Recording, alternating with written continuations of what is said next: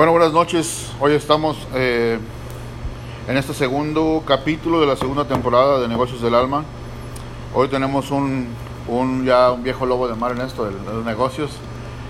Hoy nos acompaña Raúl Rivera, dueño de Tequeños Factory LLC. Tequeños Factory, ok. Vamos a platicar con él sobre lo que le ha costado llegar a donde está. Raúl Rivero, perdón, lo tenía yo mal acá en las notas. Lo que le ha costado llegar hasta donde está, lo que hay que sacrificar a veces, ¿no, Raúl? Y también las cosas buenas, todo lo que podemos aprender de una persona con toda tu experiencia es lo que yo voy a tratar de imprimir y de robarte hoy, ¿ok? Seguro, claro. Ok. Bueno, vamos a empezar con ¿quién es Raúl Rivero? Bueno, yo soy un migrante venezolano. Yo vine a los Estados Unidos en julio del 2003. Llegué por Phoenix, Arizona, y allí trabajaba temporalmente en Lake Powell durante el verano. Cuando el verano se acababa, pues me voy a Florida para trabajar en el invierno en el área de hotelería. Y aquí también en Lake Powell trabajaba porque soy un resort, trabajaba en el área de hotelería, en el área de restaurante. Y en Venezuela me gradué de gerencia hotelera, okay.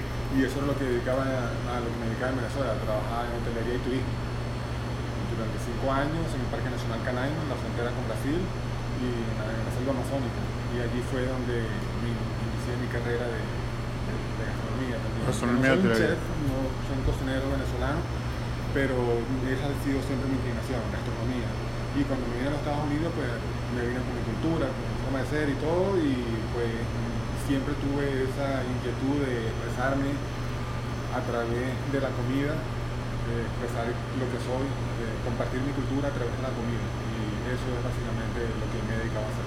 ¿Y siempre tuviste esta inquietud por emprender por tu cuenta o eso fue algo que te llegó después? No, siempre tuve la inquietud. Cuando vivía en Venezuela, pues me dedicaba parte al comercio en el área donde vivía, pues era un área tan aislada.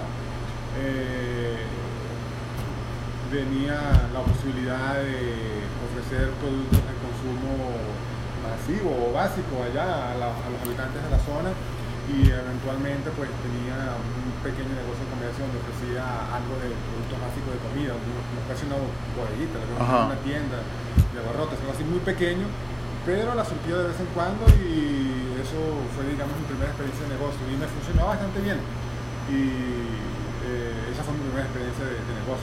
O sea que has tenido buen ojo para identificar las necesidades del lugar donde estás, ¿no? Sí, pues hay veces que uno está lleno de oportunidades y no se da cuenta, pero si de repente uno ve un poquito más allá de lo que uno tiene al frente y se atreve a averiguar qué es lo que hay, pues se da cuenta de que hay muchas oportunidades alrededor de uno, y eso fue lo que hice aquí.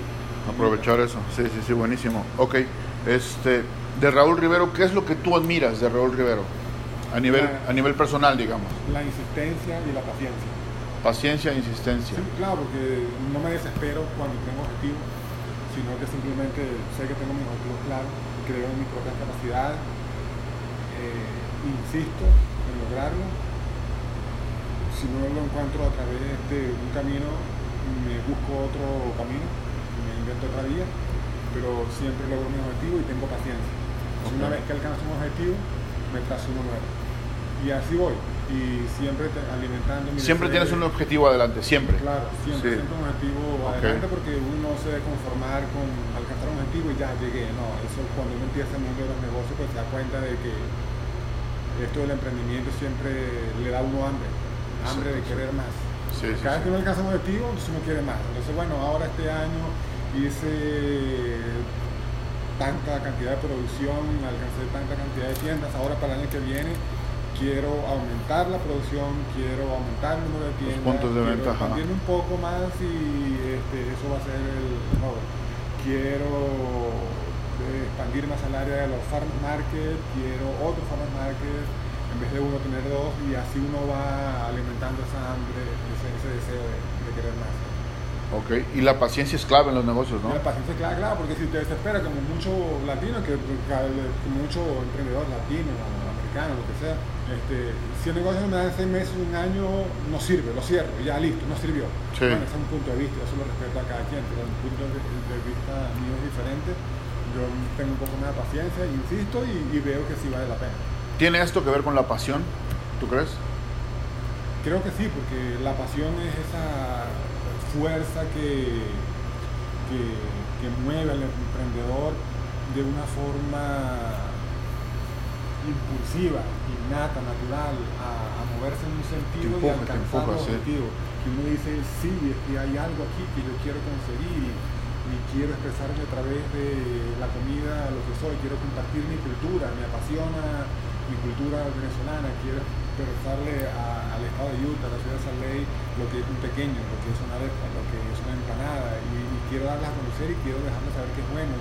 Y con esto se puede hacer plata y todo, y me sirve para vivir, claro que... Claro. Y esa es la oportunidad que tenemos al llegar a Estados Unidos, ¿no? Que podemos vivir de lo que nos apasiona realmente, ¿no? de lo que amamos, ¿no? Sí, viniendo de nuestros países latinoamericanos, donde lamentablemente no tenemos tantas oportunidades, llegando a Estados Unidos, que todavía ofrece oportunidades, te encuentras con esas facilidades y ni lo piensas, hay que aprovechar esas oportunidades porque...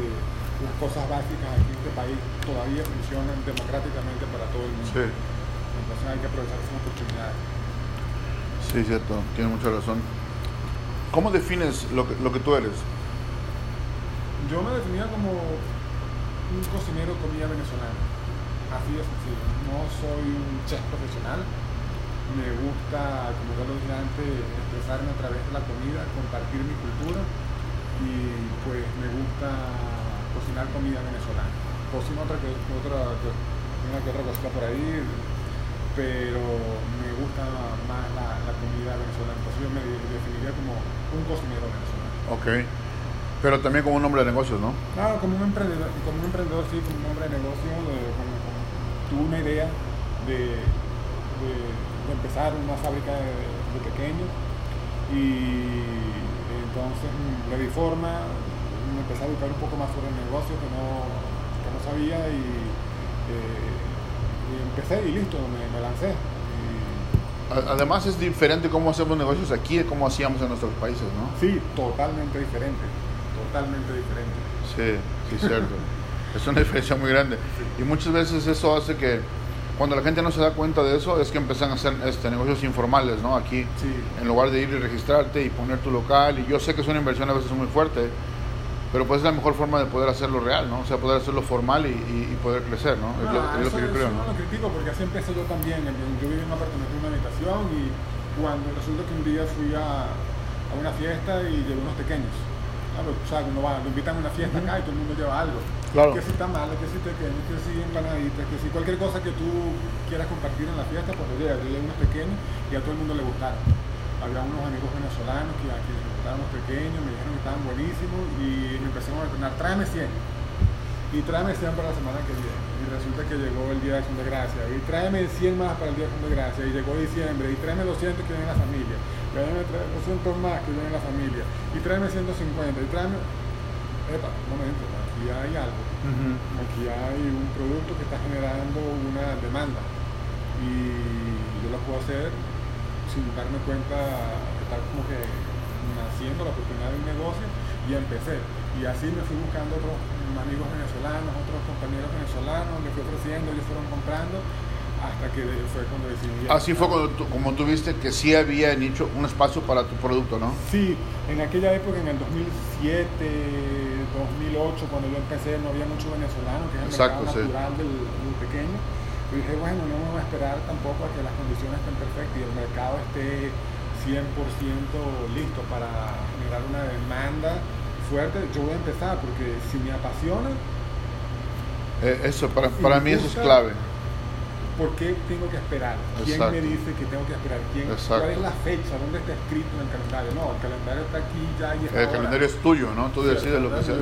Sí, yo empecé, me dijeron que estaba loco, algunos que... Sí, es normal. Que el 2008, no era para eso. Está empezando la crisis, que te aguantara, que estudiaras mejor el mercado, y tenían razón. No les digo que están equivocados, tenían razón, no era el momento. Teóricamente hablando, pero toda la experiencia que me dio empezar en esos años, en el 2008, que fue en diciembre, donde puse la venta de mis primeros pequeños, hasta ahora fue lo que me dio la experiencia para decir, no, gracias a Dios que lo hice, porque todo eso me dio la fortaleza de llegar a ser lo que estoy diciendo, y todavía no soy quien voy a llegar a ser. Eso es importante, ¿no? Que ahorita en esta conversación de 5 minutos has mencionado ya un par de veces que siempre tienes metas y que todavía no terminas, que todavía no eres la persona que sabes que vas a llegar a ser. Entonces eso me parece súper, súper importante. Todavía no soy quien voy a llegar a ser, y Tequeños Factory no es quien va a llegar a ser todavía como negocio. Le falta mucho por crecer,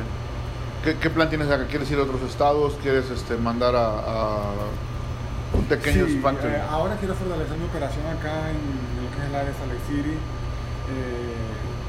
Utah County, y hacer un poco, a finales de este año, principios del año que viene, voy a empezar a conquistar lo que es el área del norte, porque no tengo distribución hacia la zona, lo que es Bountiful, Farmington y Ogden. Leyton, Ogden, todo eso. Toda esa zona por ahí, sé que hay unos cuantos mercados hispanos, sé que hay unos cuantos por allí, y hay que conquistar esa parte. Ese va a ser mi próximo norte. Fíjate que nosotros tenemos una compañía que también tenemos productos en los supermercados, y el norte ha sido una clientela totalmente diferente, así que sí hay que entrarle con más calma. Nosotros entramos muy de lleno y como que el recibimiento no fue lo que queríamos, ¿no? Ya con el tiempo ya tenemos 2 años, entonces ya con el tiempo pudimos acomodarnos a cómo es la clientela, porque sí es diferente de la otra parte de la clientela que hay aquí en Utah. Pero bueno, a nivel personal, ¿qué otra cosa tienes que te apasione, que te saque un poquito de tu vida profesional? La familia. La familia, realmente sí, pues he aprendido con esto de los negocios que la familia es tal vez la empresa más importante que uno tiene. Porque qué más importante puede ser que una esposa o una hija. Cierto. Entonces uno debe cuidar la familia por dedicar el 100% al negocio. No es una tarea fácil encontrar ese balance entre la familia y los negocios. Es difícil decir a tu esposa que vas a pasar toda la noche cocinando. ¿Será que me crees? ¿Será que no me crees? Sí, claro, sí. ¿Será que, bueno, que la van a abandonar toda la noche y a la hija también? Y cuesta, no es fácil. Pero hay que tener lo que se necesita para sacar adelante. Las mañanas me toca 3 días a la semana estar con mi hijo. Y vengo a la cocina a las 4:30, 5 de la tarde, cocinamos hasta las 9:30, 10. A la casa, y esa es mi nueva rutina ahorita. Entonces, bueno, vamos a hacer el primer corte y ahorita volvemos, ¿ok? Un segundito. ¿Cómo te sientes? ¿Cómodo? Sí, chévere, gracias a Dios, bien. Qué bueno. Esto lo grabas tú y luego lo pones en la radio. Sí, lo grabamos aquí y lo mandamos al chico del radio, y eso saldría de este lunes hasta el otro. Sí, me gustaría ver cuál fue el comportamiento, la medición que se hace, cuántas personas vieron, escucharon el programa, sí. Algún comentario. Sí, teníamos que ver con el dueño de la radio, pero sí. Yo supongo que sí se puede. Pero bueno, vamos de nuevo, ¿okay? Bueno, estamos de regreso platicando hoy con Raúl Rivero. Él es dueño de Tequeños Factory. Creo que es una de las compañías venezolanas con mayor tiempo aquí, ¿no? Me parece. O al menos... De comida, sí. Hay otra que tiene más tiempo que yo, pero sí. De comida, sí, ¿no? Bueno, Raúl, en esta parte vamos a platicar de la comunidad, ¿ok? De tu relación con la comunidad, de cómo interactúas. Y la primera pregunta es, ¿qué es la comunidad latina para ti? La comunidad latina para mí es el ambiente diverso, de diferentes culturas, de diferentes países de Latinoamérica, de México, de Chile, Argentina, donde mezclamos cada uno con su cultura, cada uno con su forma de ser, con su forma de hablar, con su gastronomía, con su forma de divertirse, todo.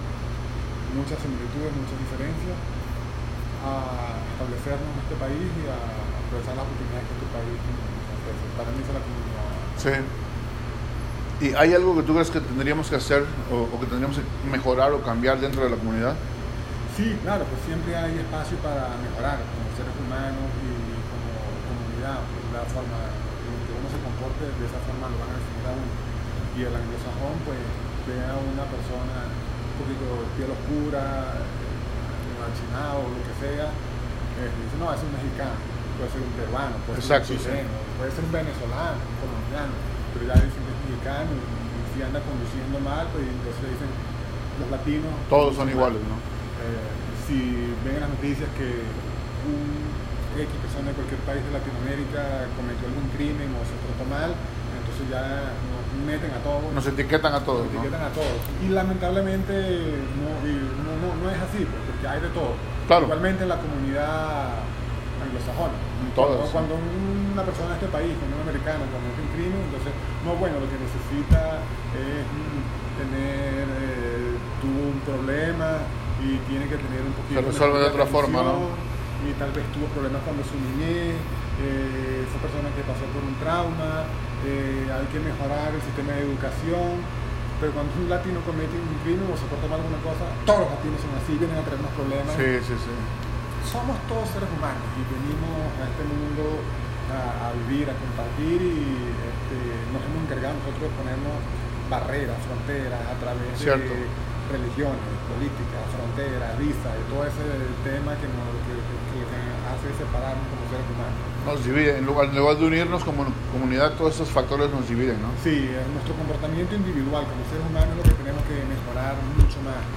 Debemos acoplarnos más a las reglas de este país, manejar con límite de velocidad o por lo menos cerca al límite de velocidad, tratar de ser mejores seres humanos acá.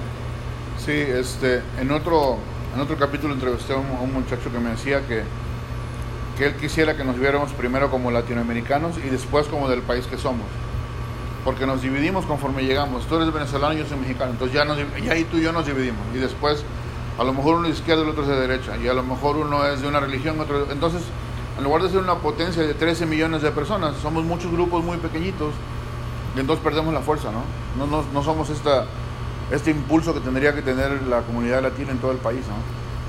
Sí, bueno. Por ahí va la cosa, por ahí... Sí. Si tuvieras que alguien está por arrancar un negocio en este momento, ¿qué le dirías? ¿Qué consejo tú le das a alguien que viene y te dice, Raúl, tengo esta idea, ¿tú cómo ves? Pues yo le diría, en primer lugar, que haga un estudio de mercado para ver si su producto o servicio que va a vender tiene demanda. Si el resultado de ese estudio es que el producto o servicio que esa persona va a vender o ofrecer tiene demanda, pues ni lo dudo, que sea bien, que avanzar un mercado. Y si no tiene demanda, yo le diría que se aguante un poquito, que estudie mejor las condiciones del mercado, qué tanta demanda tiene, que si es mucha, si es poca, si es casi nula. Yo le diría que yo le preguntaría qué plan tiene para crear una demanda, porque ves que tu producto no tiene demanda, si te lanzas a ofrecer el producto, nadie te lo va a comprar, entonces te vas a crear muchos problemas, te vas a crear mucho dolor en cabeza. ¿Qué vas a hacer con tu inversión? Vas a fracasar inmediatamente. Si tienes algún plan para generar demanda, yo le preguntaría eso. Hazte un estudio de mercado, si el mercado arroja un resultado positivo, donde te dice que va a tener demanda, lánzate. Vende tu producto, vende tu servicio. Si el estudio de mercado te dice que no tienes demanda o que tienes muy poca demanda, hazte un plan para ver cómo vas a generar demanda. Habría que tener un plan B, ¿no? Más o menos. Tiene que tener un plan B para lanzarse, porque eso fue lo que hice yo. Mi estudio de mercado arrojó que mi producto tenía muy poca demanda. En aquella época, en el 2007, 2008, que decía que éramos aproximadamente 3.500, 3.000 venezolanos, que no era mercado suficiente para lanzar ese producto de esa forma. Y dije, bueno, pero si aparte de hacer el producto pequeño, congelado y venderlo en las tiendas, me lanzo por otra vertiente, que son los eventos de verano y tal vez todo el año en los Farmers Market, allí hay una diversidad de cultura, asiáticos, estaban muchachos argentinos vendiendo empanadas, gente de México vendiendo tacos, porque no puedes tener un venezolano vendiendo tequeños y empanadas y arepas. Claro. ¿Quién dice que no? Ese va a ser mi plan B, ese va a ser mi segunda vertiente, a ver qué pasa. Y me lancé de las reformas. O sea, buscaste dos canales de venta de entrada. Sí. Lo que eran los eventos y los supermercados. Y me dio resultado bastante satisfactorio que me permitió mantener el negocio y decir, bueno, aquí hay la posibilidad de generar un mercado secundario para un producto que tiene un mercado natural, que son los venezolanos, pero bajando los ojos se puede convertir en un mercado inmediato. Ajá, claro. A través de este tipo de evento. ¿Tienes tres palabras con las que podrías definirte a nivel profesional?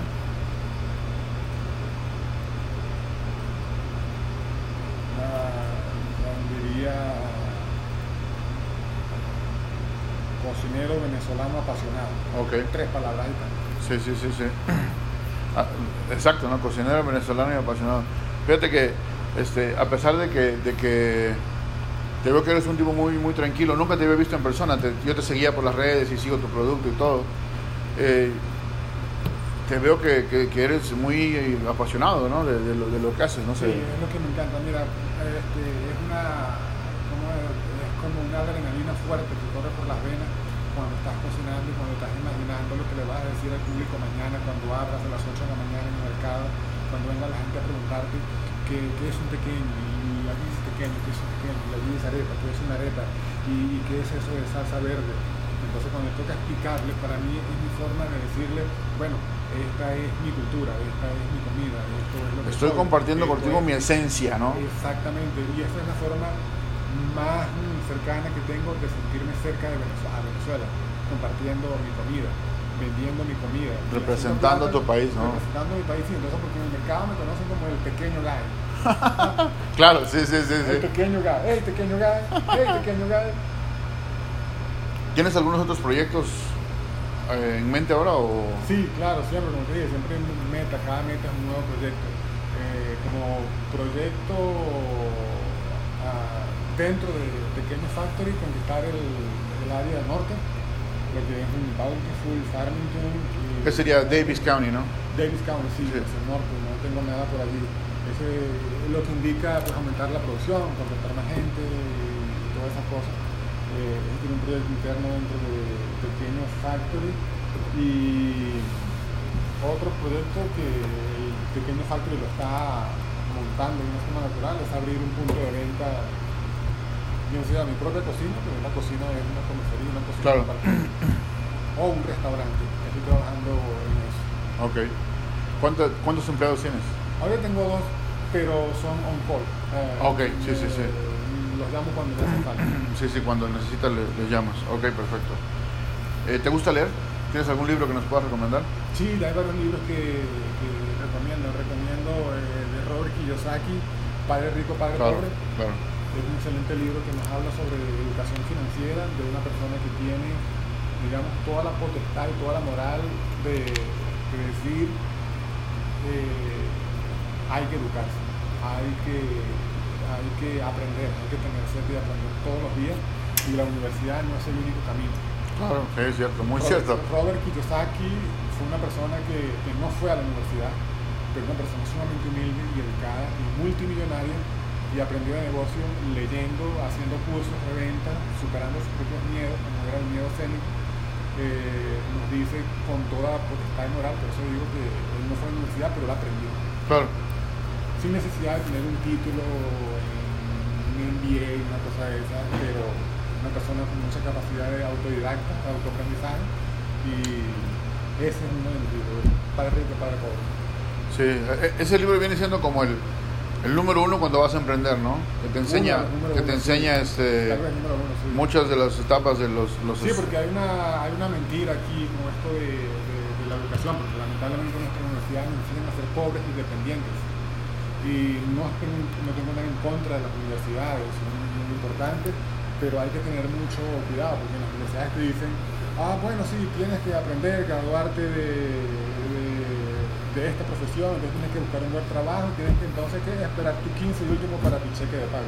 Una vez que tú empiezas con ese tipo de trabajo, que no tengo nada en contra de ese tipo de trabajo, que te acostumbras a un cheque de pago de 15 últimos, ya te atas a una vida de esclavitud, de empresa. Y ahí es cuando se te limita tu vida o tus posibilidades de tu visión de emprendimiento. Entonces vives el sueño de alguien más, ¿no? Sí.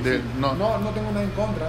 Si usted quiere trabajar como doctor, como abogado, como contador, como ingeniero, entonces tiene que estudiar en una universidad obligatoriamente para adquirir los conocimientos de un doctor, de un cirujano, claro, sí, de un ingeniero, de un arquitecto, de un abogado, y poder ejercer esa profesión. Eventualmente usted podría emprender como graduado en esa profesión, pero las universidades nos dicen que para ser un dueño de negocio no tiene que ir a la universidad. No nos enseñan a ser dueños de negocios. No. Ni siquiera estudiando negocios. Ni siquiera estudiando negocios. Cierto. No, sí es cierto, sí es cierto. Pero bueno, vamos a hacer el segundo corte y vamos a regresar a seguir platicando con Raúl. Denme un segundito, ok, volvemos.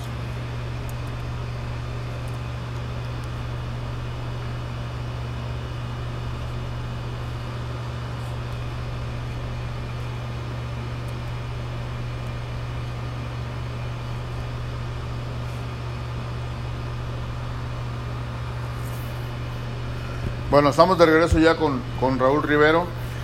Si nos acaban de empezar a escuchar, él es dueño de Tequeños Factory, más o menos 12 años en el mercado. Sí. Más o menos 12 años en el mercado.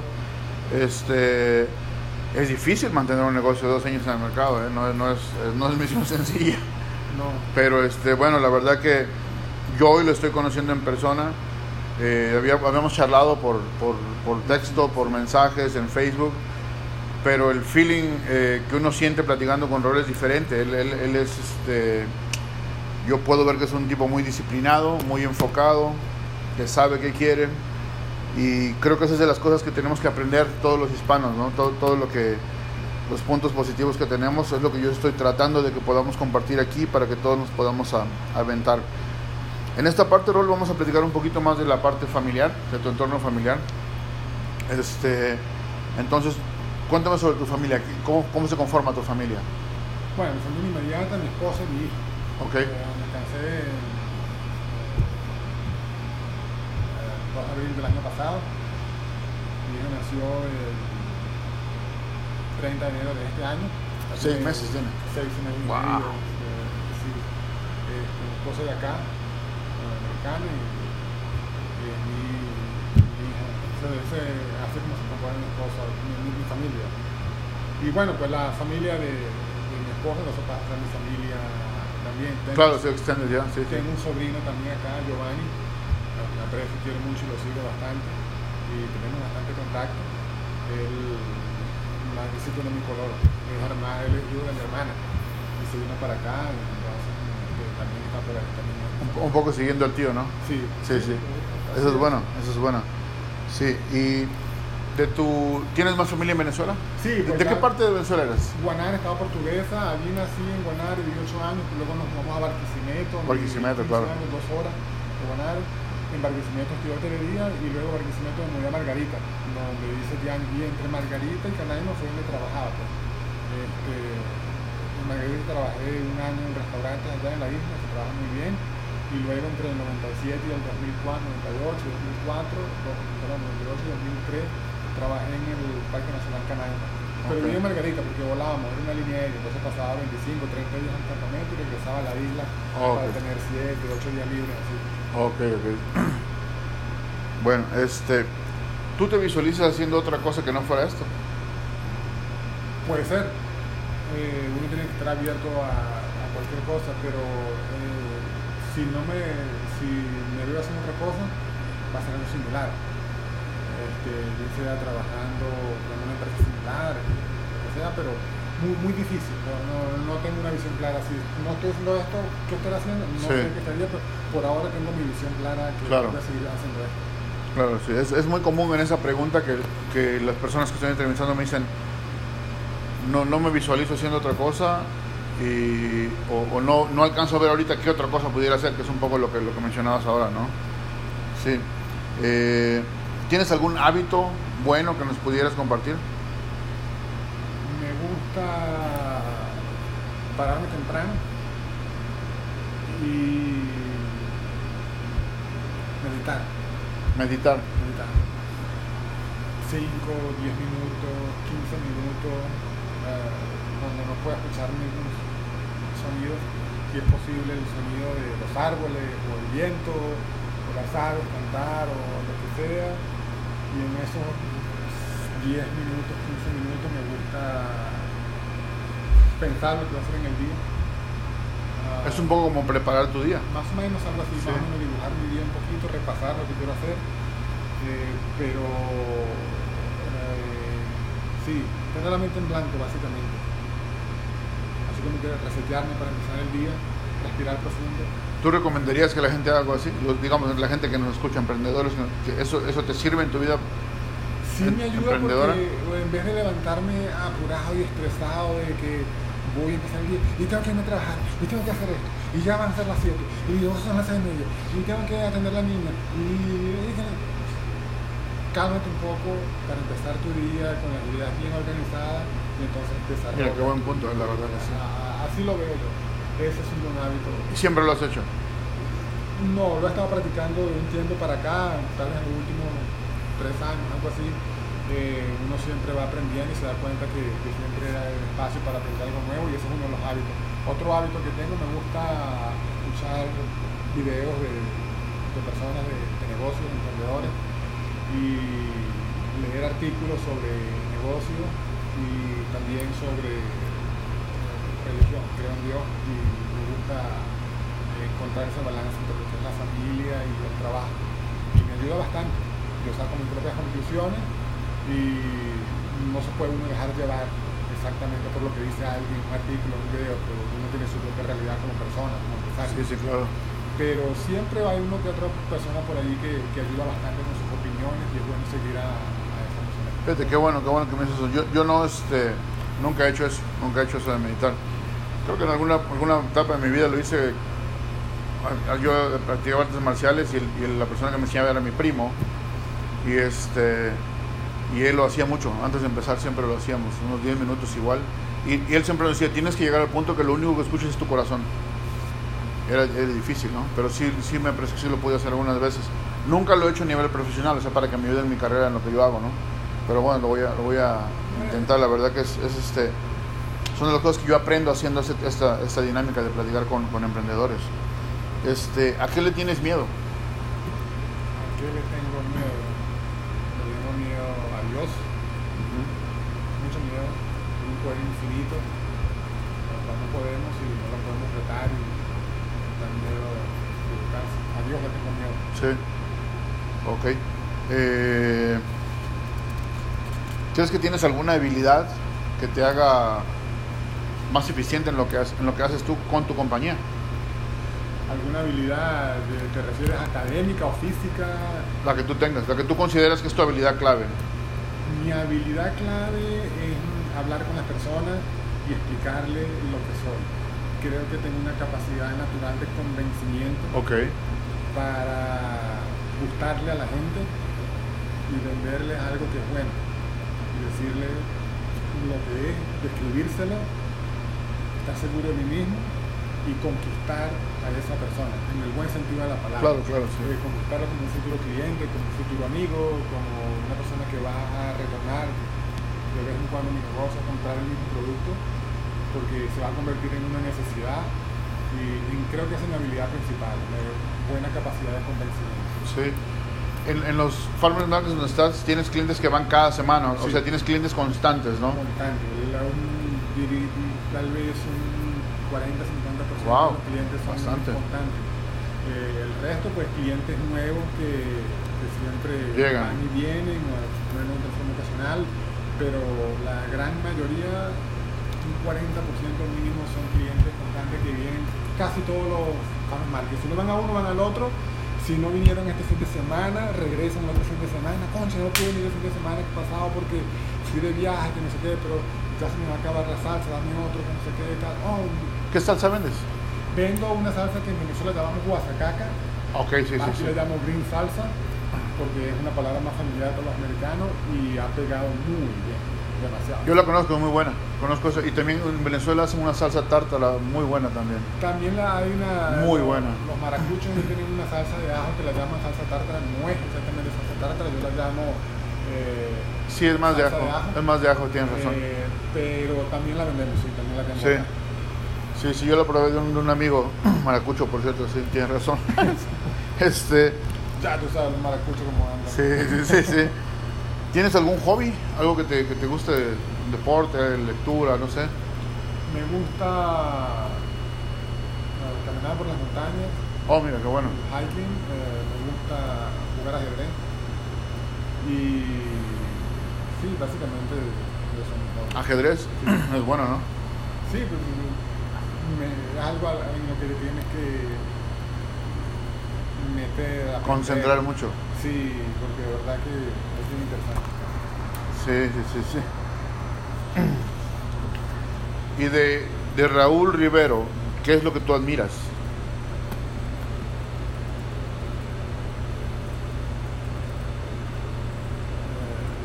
Admiro su insistencia, su perseverancia. Sí. A veces no sé, he dudado de si la admiro o si la detesto, pero a la final, con la madurez de los años, creo que la admiro. Sí. Sí. ¿Por qué podrías admirarlo o detestarlo? ¿Por qué podría ser algo así? Algunas veces detestarlo porque cuando tú insistes en algo y de repente, como empezar un negocio, y de repente no da resultado, pero tú insistes y no te da resultado, pero insistes. Entonces dices, ¿por qué no te dedicas a otra cosa?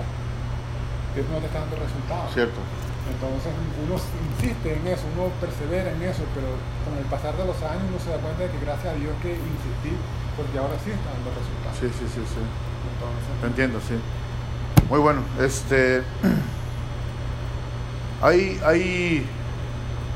a nivel personal, algo que todavía estés planeando hacer, un viaje, no sé, algo así. Algo que tengas todavía en tus planes que siempre hayas querido hacer y todavía no hayas podido hacer. Empezar a practicar algún deporte. Sí. Me gustaba siempre practicar algún deporte, pero siempre por dejar las cosas para después, dedicarme a otras cosas. Ahorita no he empezado a practicar algún deporte. Artes marciales siempre me llama la atención, pero siempre se queda allí. Entonces, volver a regresar a la vida de los deportes, como lo hacía antes en mi tiempo, sería un buen plan. Sí, qué bueno. Bueno, vamos a hacer la última pausa y volvemos en un segundito a seguir platicando con Raúl. Denme 2 minutos.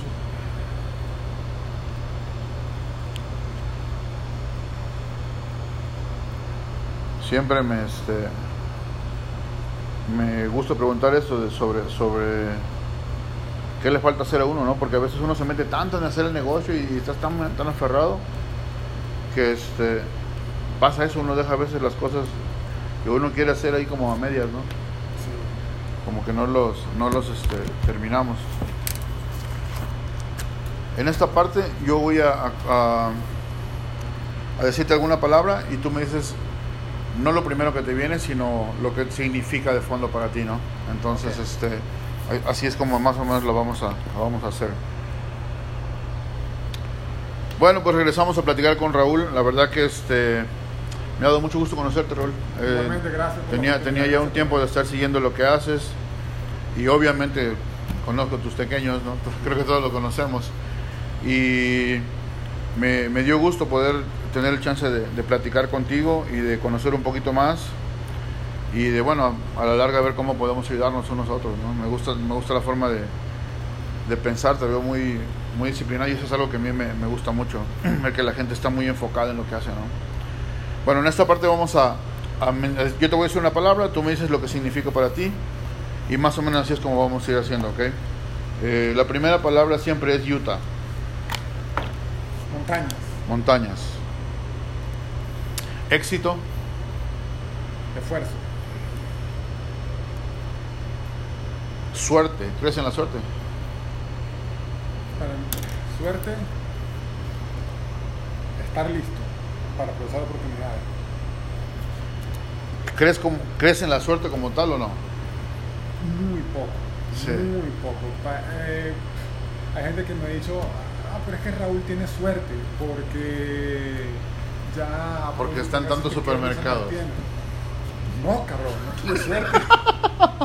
Me preparé. Hice mi estudio, desarrollé un producto, me desvelé, cociné, me quemé, me corté. Hice pruebas, tomé clases, fui al departamento de agricultura, fui al departamento de salud, desarrollé mi etiqueta, presenté un producto, los mercados se empezaron a interesar y me abrieron las puertas. ¿A eso llama suerte? Exactamente. Eso es algo que yo no sé cómo lo voy a conseguir, pero la gente sigue pensando que suerte es algo que pasa de repente, ¿no? No ven todo lo que... Tú mencionaste la etiqueta. No saben lo complicado que es hacer una etiqueta para poder estar en supermercados, ¿no? Yo la semana pasada platicaba con alguien y le decía, la etiqueta de nosotros, creo que 11 veces la metimos a revisión. Sí, es una exageración. Pero hay que hacerlo. ¿Quieres estar ahí? Ese es tu meta. Bueno, pues hay que pasar por todo esto, ¿no? Entonces, yo la verdad no creo en la suerte. Porque me parece que a mí lo que la gente llama suerte es la combinación de tu preparación con la oportunidad que se abrió. Eso, ¿no? Eso exactamente. No es que tú te tropezaste y los pequeños tuyos cayeron en una paradora en el supermercado y ahí se quedaron. No, no es cierto. Hubo que hacer muchísimo trabajo antes. Sí. Y mucho trabajo que va más allá de lo que es el producto en sí, porque hay que desarrollar una imagen, hay que desarrollar un concepto. Tuviste que hacer un estudio de mercado, tuviste que hacer un montón de cosas, ¿no? Un montón de cosas que... El resultado es eso, tener un anaquel que dice Tequeños Factory en los supermercados. Y yo sí entiendo lo que dices, es una cuestión súper súper complicada, mucho trabajo antes de llegar a ese punto, pero si sabes que esa es tu meta, así tuvieras que hacerlo dos veces, lo tienes que hacer otra vez para poder estar, lo vas a estar. Sí, es cierto, cierto. El futuro presente. Sí, vives el hoy. Vivo el hoy, porque el futuro para mí es una consecuencia de lo que hagamos en el presente. Okay. La única forma de predecirlo es construyéndolo hoy. Entonces, eso es para mí. Es un poco como hacer las cosas bien hoy para que adelante estemos bien también. Claro, así mismo hacer. No sabes qué también vas a estar mañana, pero si haces las cosas bien hoy, oportunidades mejores de las que tuviste hoy vas a tener mañana.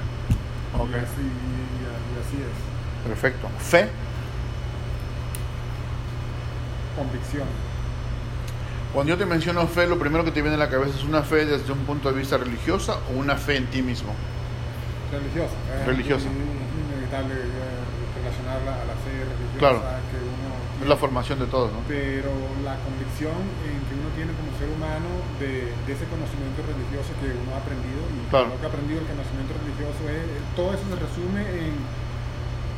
Vamos a tratarnos bien como seres humanos. Con respeto, con amabilidad, claro, con amor, independientemente de nuestra nacionalidad, de nuestra raza, de nuestra color de piel, de nuestro idioma, de ideología, nuestra todo, política, de lo que tú quieras, vamos a tratarnos bien con amabilidad, con decencia, con respeto, con afecto, con amor de ser humano, y el mundo podría ser mucho mejor. Entonces, para mí en eso se traduce la fe, en esa convicción que tengo de creer en esa filosofía y... eso para mí, claro. ¿Tienes fe en ti? Claro, muchísima. No dudo que voy a alcanzar mis metas, no dudo que voy a crecer, no dudo que voy a convertirme en alguien mucho más allá de lo que soy hoy en día. Buenísimo. ¿La pasión? Fuerza. Es un ingrediente del éxito, la pasión. Es un ingrediente del éxito, sí. Es ese sentimiento interno que tenemos por dentro que nos impulsa de una forma natural a hacer algo que nosotros nos gusta. Yo tengo mi idea de lo que son los ingredientes del éxito, ¿no? Y entre esos ingredientes yo creo que disciplina y pasión son dos elementos claves en esa fórmula, y creo que los dos te los veo. Creo que te veo muy disciplinado, te veo muy enfocado. Cuando toca el punto de platicar sobre tu producto, no veo la pasión con la que me lo cuentas. A lo mejor esa es una de las ideas de poder hacer esas entrevistas en video, que la gente pueda ver las emociones que uno genera, ¿no? Que a la gente le salen, ¿no? Me ha tocado platicar con gente que estamos entrevistando y de repente se ponen muy emocionales porque platicamos de los papás, o platicamos de los hijos, o platicamos del pasado, de la ciudad de cada uno, ¿no? Y a lo mejor en video podríamos alcanzar a ver algo así, ¿no? ¿Mentor? Experiencia. ¿Tienes algún mentor? Sí.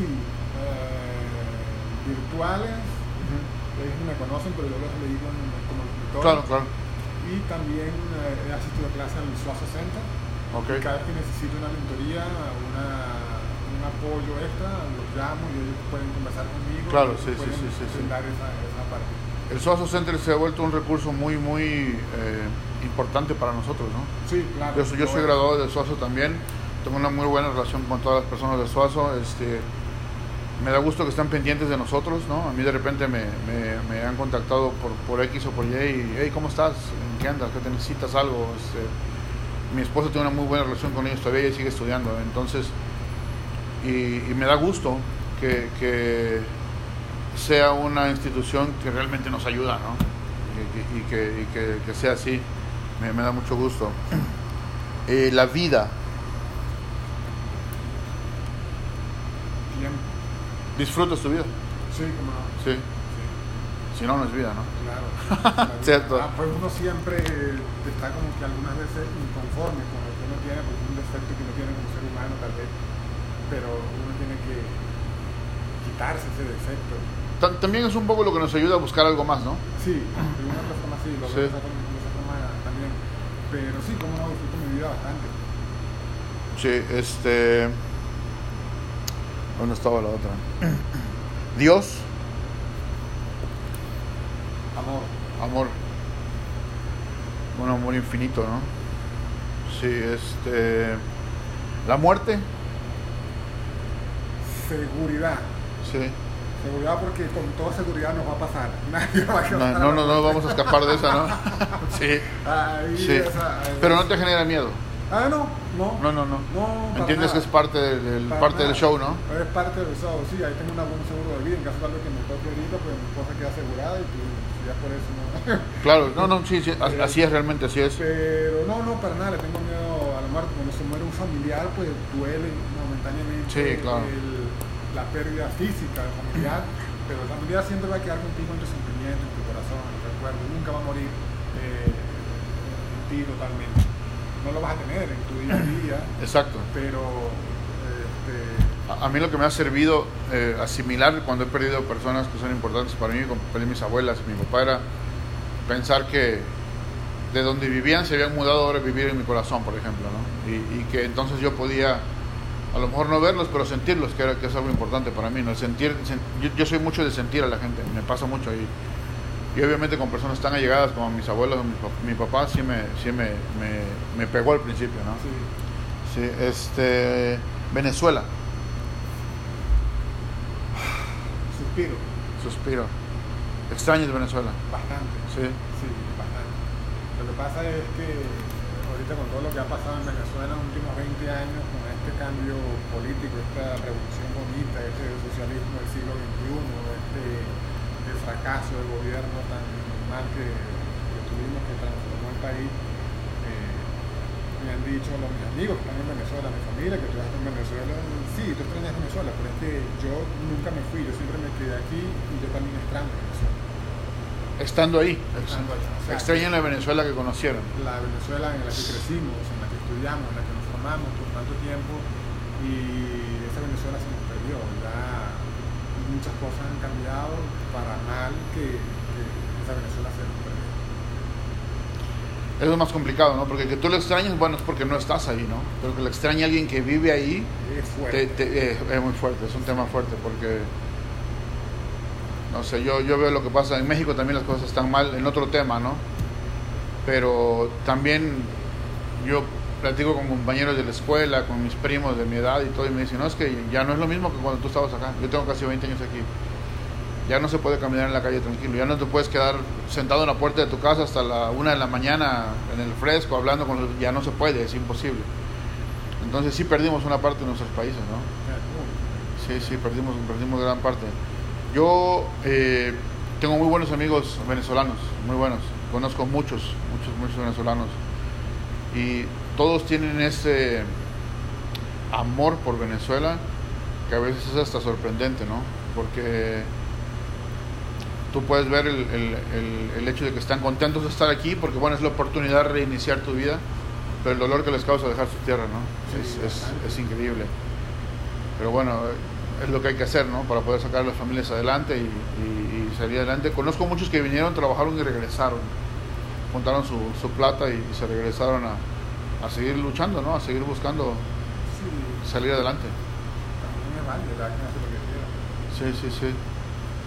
Sí, la verdad que sí es es complicado y principalmente hablando, por ejemplo, de, en tu caso, Venezuela, y yo que soy mexicano, son países que tienen todo, o sea, pudieran ser una potencia mundial, no sé, tipo Europa. Es que hasta me da vergüenza decir que como venezolano que tienes todo. A ver, supuestamente el país con las reservas petroleras más grandes del mundo. Exacto. Hoy en día no hay gasolina en Venezuela, es difícil conseguir gasolina en Venezuela y se está sustituyendo gasolina de otros países aliados de la misma ideología política, como Irán, por ejemplo, que parece que está sustituyendo gasolina ahorita en Venezuela porque no tiene capacidad de producción teniendo la mayor cantidad de reservas de petróleo del mundo. Recursos naturales, como naturaleza. Venezuela tiene más de 42 parques nacionales. Una potencialidad inmensa para desarrollar el turismo de naturaleza o turismo de ecoturismo, como lo llaman. Ecoturismo. En vez de eso, no se implantan políticas que estén orientadas al desarrollo de esa parte de la economía, sino que no hay ninguna protección para las áreas naturales y se están destruyendo. Se desgastan. ¿Qué otra cosa? La gente, que es el principal recurso que tiene un país, y no se invierte en la educación. Los políticos tradicionales, desde mucho antes de este chavismo, los políticos nunca han invertido en la educación. Entonces, hemos tenido un pueblo que se ha acostumbrado a depender y a esperar que el gobierno le dé algo al gobierno. Y ahora más aún. Bueno, sí. vamos a ver qué trae este gobierno, qué promesa trae este gobierno, a ver quién me va a dar este gobierno. Pues no me da nada, porque lo han enseñado a hacer un pueblo. Y así te pueden nombrar tantas cosas que Venezuela tiene, hierro. Entonces, todo lo que nosotros compramos dice Made in Japan, Made in China, cosas que pudieran ser elaboradas en Venezuela, el gas natural. Tanto. Ilimitados los recursos que salen en nuestros países y están en malas manos, ese es el problema, ¿no? Están en malas manos. Ojalá y algún día pueda llegar un político que tenga más amor por la tierra y menos amor por la plata y pueda funcionar mejor las cosas, sí, ¿no? Igual pasa en Colombia, México, Perú. A mí me parece que toda América Latina está más o menos en la misma situación, ¿no? Hay algunos países que están un poquito mejor que otros, me parece que Chile está un poquito mejor que otros. Pero igual tampoco es que estén en una situación totalmente plena o buena, pero bueno, nosotros tenemos la esperanza de que nuestros países vuelvan a ser un poco lo que eran cuando los dejamos, ¿no? Sí, algo así, por lo menos con algo de oportunidades. Sí, con que haya oportunidades para nuestra gente y poder seguir adelante. Bueno, pues Raúl, te agradezco muchísimo el tiempo. Yo sé que es a veces complicado reunirse tan temprano. Sí. Pero gracias. Te agradezco mucho. Vamos a estar en contacto. Otro día nos reunimos para platicar un poquito lo que yo hago, a ver en qué podía yo ayudarte si tú necesitas. Bueno, nos despedimos de todos. Cuídense mucho, que estén muy bien. Raúl Rivero de Tequeños Factory. ¿En qué lugares está tu producto? Están en varias tiendas hispanas, como es la Super Pecanita y Hace Latin Market, que tiene ahorita dos ubicaciones, en Jordan y en West Valley. En el área de Riverton está en Pearson's Fresh Market. Pearson's Fresh Market. También está en el área de Utah County, en la Estrellita del Sur, en Robo, y en Ogden está en el Mexicano Market. Ok, perfecto. Ya saben, lo que quieren tequeños, ahorita que estén arrancando la semana, por ahí se dan la vuelta. Saludos a todos, que estén muy bien. Chao.